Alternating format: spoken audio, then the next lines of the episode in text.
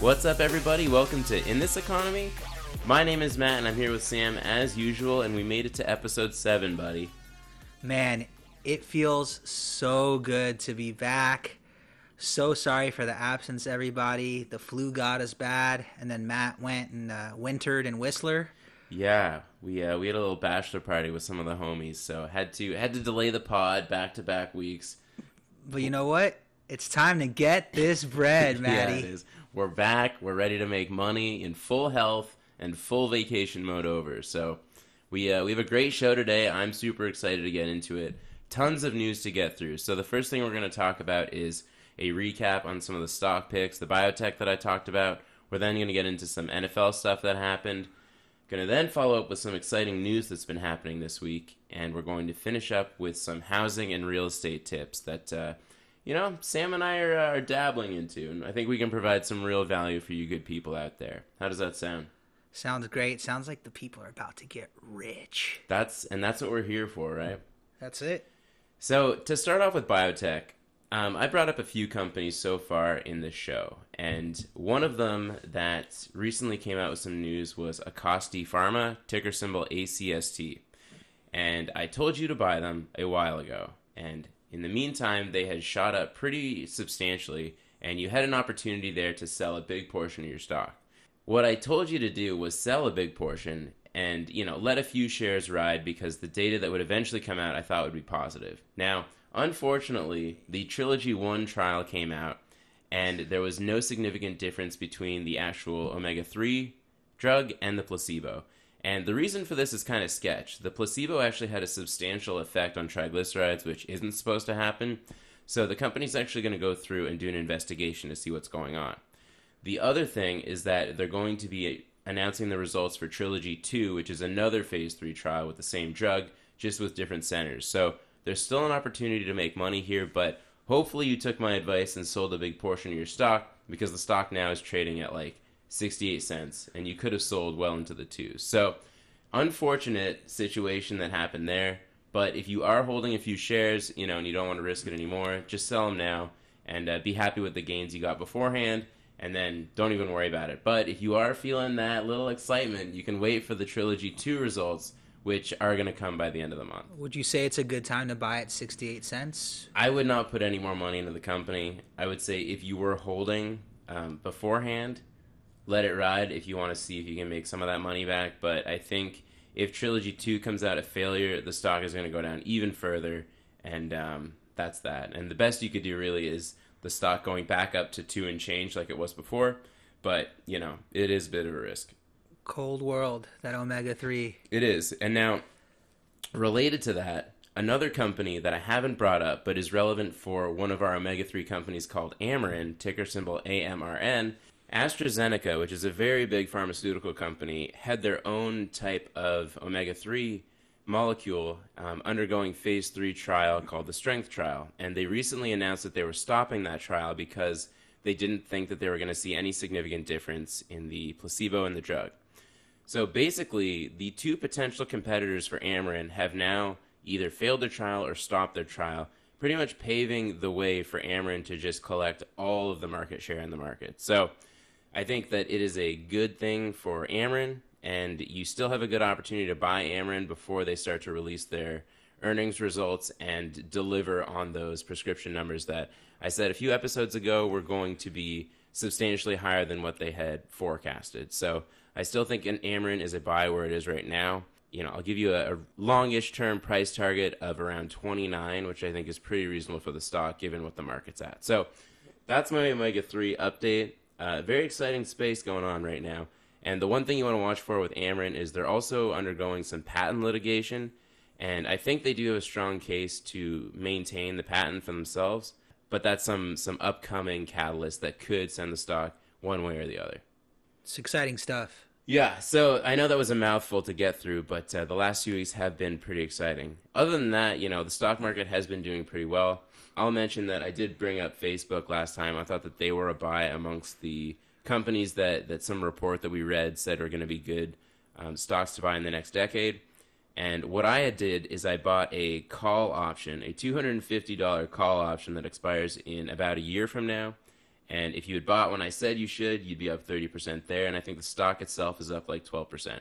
Matt, will you explain what a call option is? So, you know, I think we could dedicate an episode to that. Okay. Because so stay if tuned. people if people are interested in options trading, I uh, I've been doing it for a while.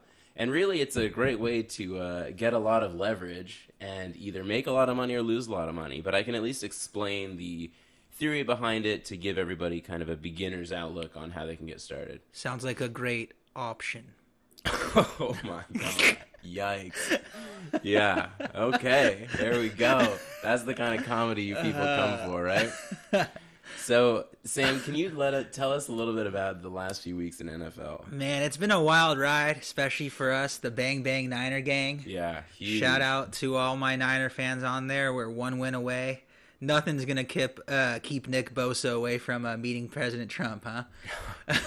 so, um, so uh, if you guys have been keeping track at home since week 15, we have not missed our can't miss bets. Huge. We have just been on a tear of all tears. We have had some heartbreaking parlays not go our way. Um, I know we've been out of podcasting for the last two weeks, but if you've been following us on Twitter, that's at Economy Pod. That would have given you guys all the bets we were taking. Even though I couldn't talk, I still had my Twitter fingers. So I was uh, I was tweet- tweeting away to, to all you good people. We've had some really good interaction. Shout out to uh, some of our listeners, especially Andrew, who asked for a shout out. Uh, just so all the listeners know, for a small fee, we will shout you out on the podcast. There's nothing really of note to talk about in the bets. We were real close to hitting that 9.5x parlay. The Titans did us well. The Chiefs did us well. The Niners covered. And then the Seahawks lost. And so we didn't win that one. But if you did bet that can't miss, you would have won that. And then last week we only had one bet, which was our can't miss, mm. and we hit that. It was a parlay. It paid two x, I believe. So nothing, nothing wild. But hey, money's money, and we're winning, and that's all that matters. It's gonna be sad that uh, we don't have any more NFL bets after next week, but we will devote next week's episode to the Super Bowl. A lot of fun stuff, a lot of fun bets to make next week. Prop bets, game bets, um, and nachos. Yeah. So, yeah, and it should be a great game. yeah, looking forward to it. Me too. So let's move on to uh, a bit of a news segment that we got to get into because this week has been wild. Been a lot of stuff going on. We had Martin Luther King Jr. Day on Monday, R.I.P. RIP, and then some big news came out with some very interesting things. So uh, we didn't really talk about the potential war with Iran, but that was pretty much all averted. So we dodged a bullet there. The market recovered from whatever drama was going on.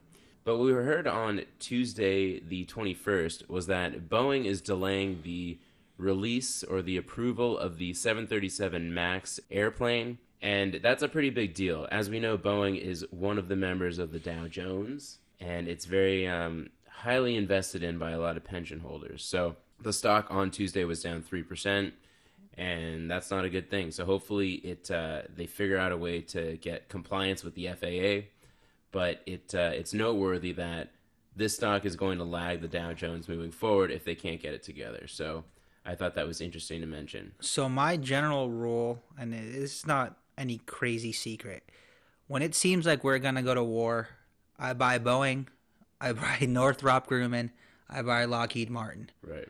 When it when war seems imminent, I go in on those three. I'd even go into Raytheon as well. So this is just something to kind of look for. If if you hear an airstrike, Right. I'd say it's pretty safe the next day to go in on those 4 Um, and even though you might have lost, you know, this three percent on Boeing, long term, it's still probably pretty safe.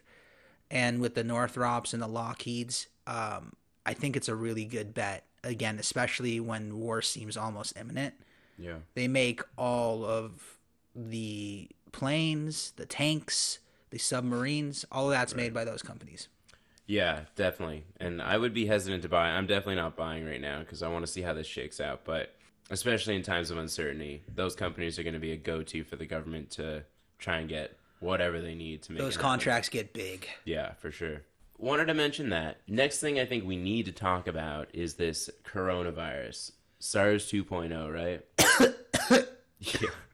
So, for those who don't know, it's a pneumonia like virus. It's similar to SARS that happened, I think that outbreak was in 2002, 2003. And uh, it came from China, this uh, Wuhan province. Not super familiar with my Chinese geography, but so far, six people have died and 300 have been infected. And on Tuesday, the 21st, we heard that the first case in the United States was found in Seattle.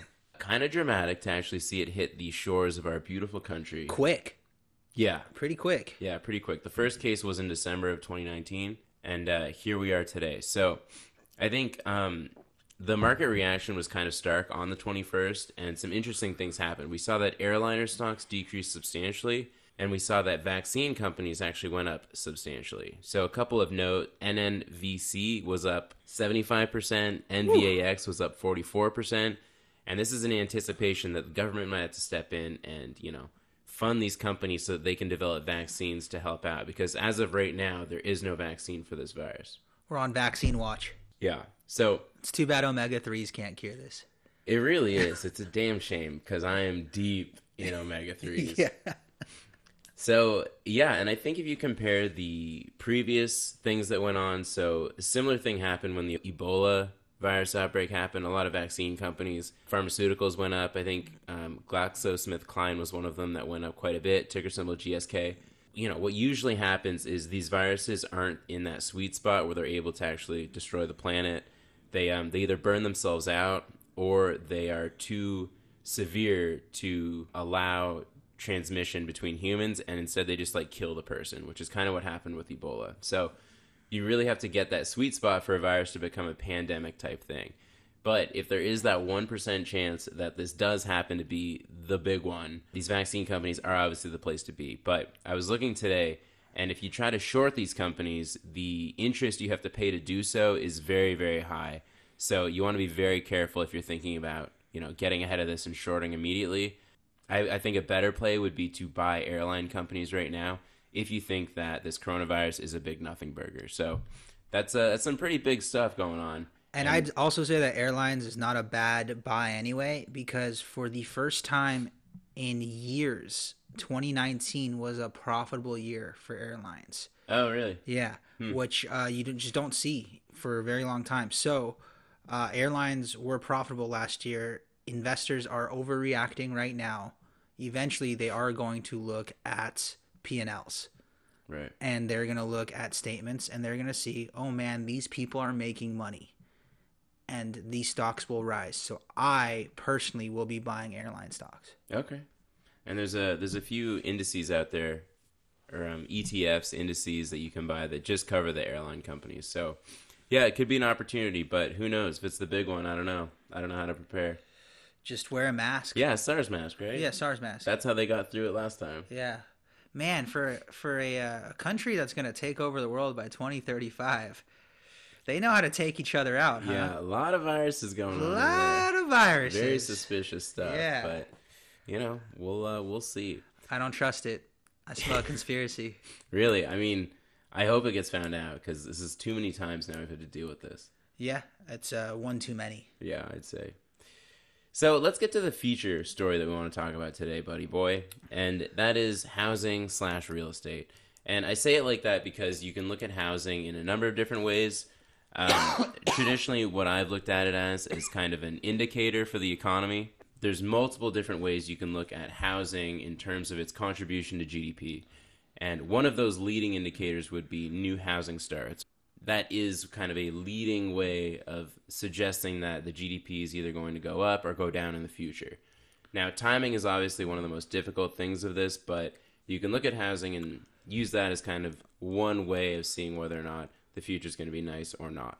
And one article I wanted to bring up was one from Zero Hedge, which is a kind of an aggregator, and they're often very bearish, unfortunately, but um, they brought up four indicators that are actually turning down and suggesting that a recession is coming. So that is useful to know. And those four things are mortgage rates, existing housing sales, um, real housing prices, and residential investment. And then another thing that happened at late last year was Home Depot cut their forecast in sales for 2020. So obviously, Home Depot is a major contributor to construction and building, and when they're signaling a lowered guidance, it's not usually a great sign for the economy. So that's where we're at in terms of this article, in terms of housing. There's obviously other indicators that you want to look at, but one other side of it is from an investment opportunity. And even though some of these indicators might be downturning, you could look at different types of investments that could be profitable for you. And Sammy Boy is actually kind of an expert in this area. Yeah, this is uh I'm big in the game. Real estate is uh, near and dear to my heart. So there's a couple things I want to touch on when it comes to real estate investing. But the first one is a lot of people think that they are too late in the game or they don't have yeah. enough uh, capital or perhaps they are not ready or they want to wait for the economy to go down. There really is never a bad time to invest in real estate if the numbers make sense. And your time frame is appropriate, right? And your time frame is appropriate, I guess, but that's all relative, right? It is, yeah. So, for me, there's pretty much three types of real estate investing. Vacation rentals, long-term income rentals, and house flipping. So, I've actually dabbled in uh in all three of these, but not so much house flipping. But vacation rentals and long term income rentals are definitely something that I have a substantial amount of experience in. So, vacation rentals are, I guess, the sexier thing to do right now. A lot of people are doing it, and it, you can make big bucks pretty quick. Mm-hmm. Uh, you, you can get pretty profitable. And so, obviously, vacation rentals, Airbnbs, your VRBOs, all of that. But you want to find like a, the right location, right, and the right, the right city. Location, location, location. Yeah, right? that's the that's the real estate rule. So yeah, you definitely but, want to do that. There's a lot of downside to vacation rentals. So one, the insurance is much higher mm. because you have people going in and out of your house very often, and it's different people. So there's a lot more wear and tear. Second of all, if you want to be a hands-off investor, which is my favorite way to invest, yeah. you kind of sit back and collect checks vacation rental property managements take a substantial amount of profit. Um, I had one in the mountains of Big Bear, California, which I finally just got rid of. And my vacation rental was property management was taking 27% wow. of rent collected. So a fourth, basically. And that's not including the Airbnb fees? So when you go through a property management company they deal with all of that. Okay, so that right. includes all of that. But they deal with Airbnb. Big, right? Yeah, it's big. And another problem with vacation rentals, depending on where it is, obviously, but it could be seasonal. I'd say most places it is seasonal. And in some places, like for example, if you have a place in the mountains for snow, it is weather dependent. Right. So things are completely out of your control. You could have an amazing location that is a ski in ski out place.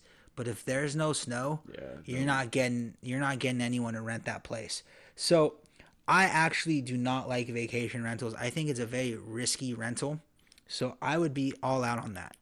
There's the long-term income rentals which are much less sexy to most people, but man, these bad boys are money makers. These are these are so juicy you have to take them. Wow, really? Uh so I'm I love fourplexes, triplexes, duplexes. I think that game there's so much money to be made in them and they are not sexy enough for mm. multimillionaires to go in there and right. buy up. And a lot of people just don't think they can afford them, but you really can. Mm. There's places for every kind of budget. So all that has to matter is the numbers have to make sense what I personally do is I like to go in and get turnkey properties. A turnkey property, it is exactly what it sounds like, right? You turn the key and you're good to go. So these are places I like to buy them already rented out. I prefer them remodeled, but not remodeled in the last year normally because the price is probably going to go up, but like remodeled five years ago or something. I have to be profitable after all your expenses are paid. But again, these are all things that you can look and you can find a really good source for finding income properties is a place called LoopNet, L O O P net. That's where I found just about all of mine. Obviously, you have to work with a realtor. The way I find realtors, I go out of state personally. I think California is very expensive to buy mm-hmm. property. So I go out of state. I look for places with uh, lower property tax and just lower cost, but still have good rent. I prefer big cities because you're going to have people rent more often in big cities. Kind of hard to find a renter in the middle of nowhere. So I then go online, I research real estate agents. I look for ones with good reviews. Then I call them and get a feel for them. I tell them what I'm interested in. They let me know if that's a good fit. And then you could kind of tell after speaking with someone a couple times if they're going to be a good fit for you. Now let's talk numbers for a while. So, any real estate investment property that is up to four units. So one to four units, and I would highly advise against single family homes. I think you take a lot of risk. So I would go duplex to fourplex. So any place like that requires a 25% down payment. And then you are going to pay a higher interest rate. So when you hear those commercials of a 3% interest rate for homes, that is not what you're going to be paying.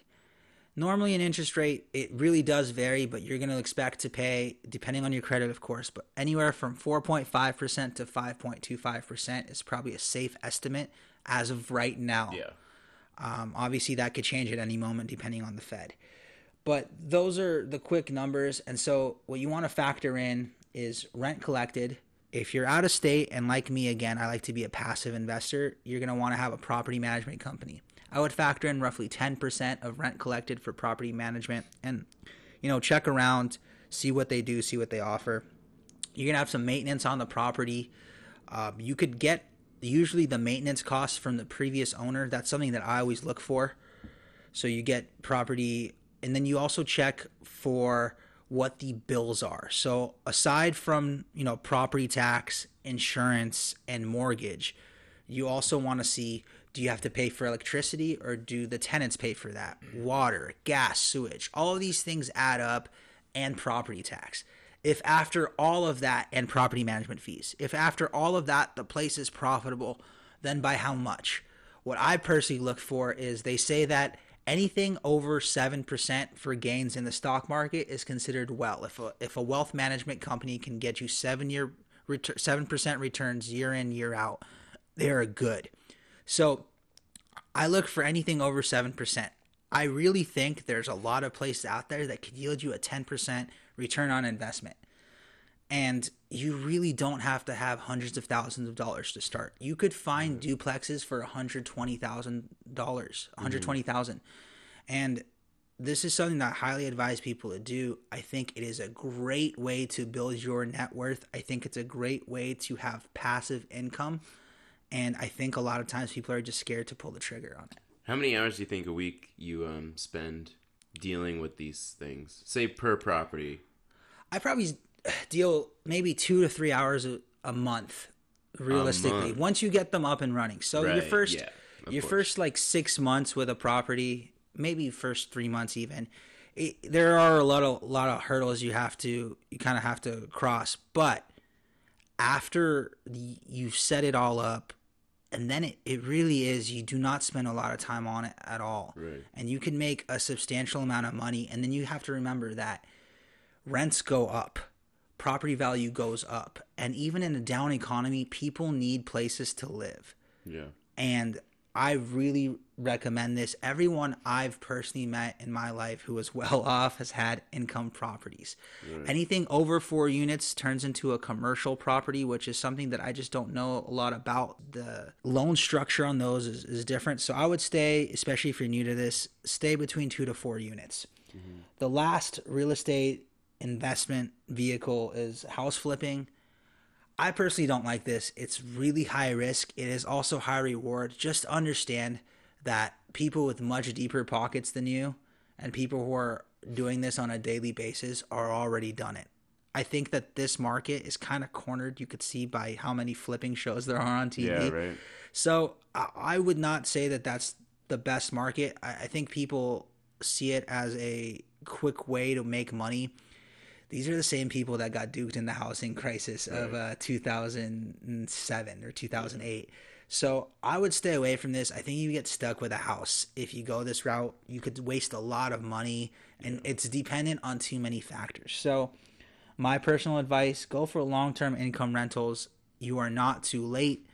And if you see a good deal, do not be scared to pull the trigger. I cannot stress this enough. I've seen so many people wait it out for so long only to get those places sold and someone else making money. Right. One of the things that I think a lot of people are concerned about is that eventual 2007 2008 crash where all of these property values get wiped out. And I think one of the things to consider that if it is a multifamily uh, rental like this where you have multiple units and people need to downsize in a housing crisis, the amount of renters actually increases in that kind of environment, right? It's actually recession proof. Well, to an extent, right? Yeah. Because you have this big amount of renters that don't want to buy anymore, and this skews rents to the upside as opposed to skewing housing pricing necessarily. So that kind of offsets itself. Yeah, and I also want to comment on housing prices in general. So, a lot of people put too much worry into housing costs as far as, oh, my house is worth this. What if Yeah. it goes down that amount? Your house is worth nothing if you don't need the money. Right. What I mean by this is if you're if you buy an investment property for six hundred thousand dollars and we hit recession and that place is worth five hundred thousand dollars next year, if you're making money on this place and you don't have to sell it, it doesn't matter. Right. The only time it matters is when you want to refinance or get rid of it. If this place is making you money, which it should, which is you should have purchased it with it already being cash flow positive, it doesn't the housing value is not that important. You could kind of ride out the storm. You Right. can make your money and then housing will eventually go up.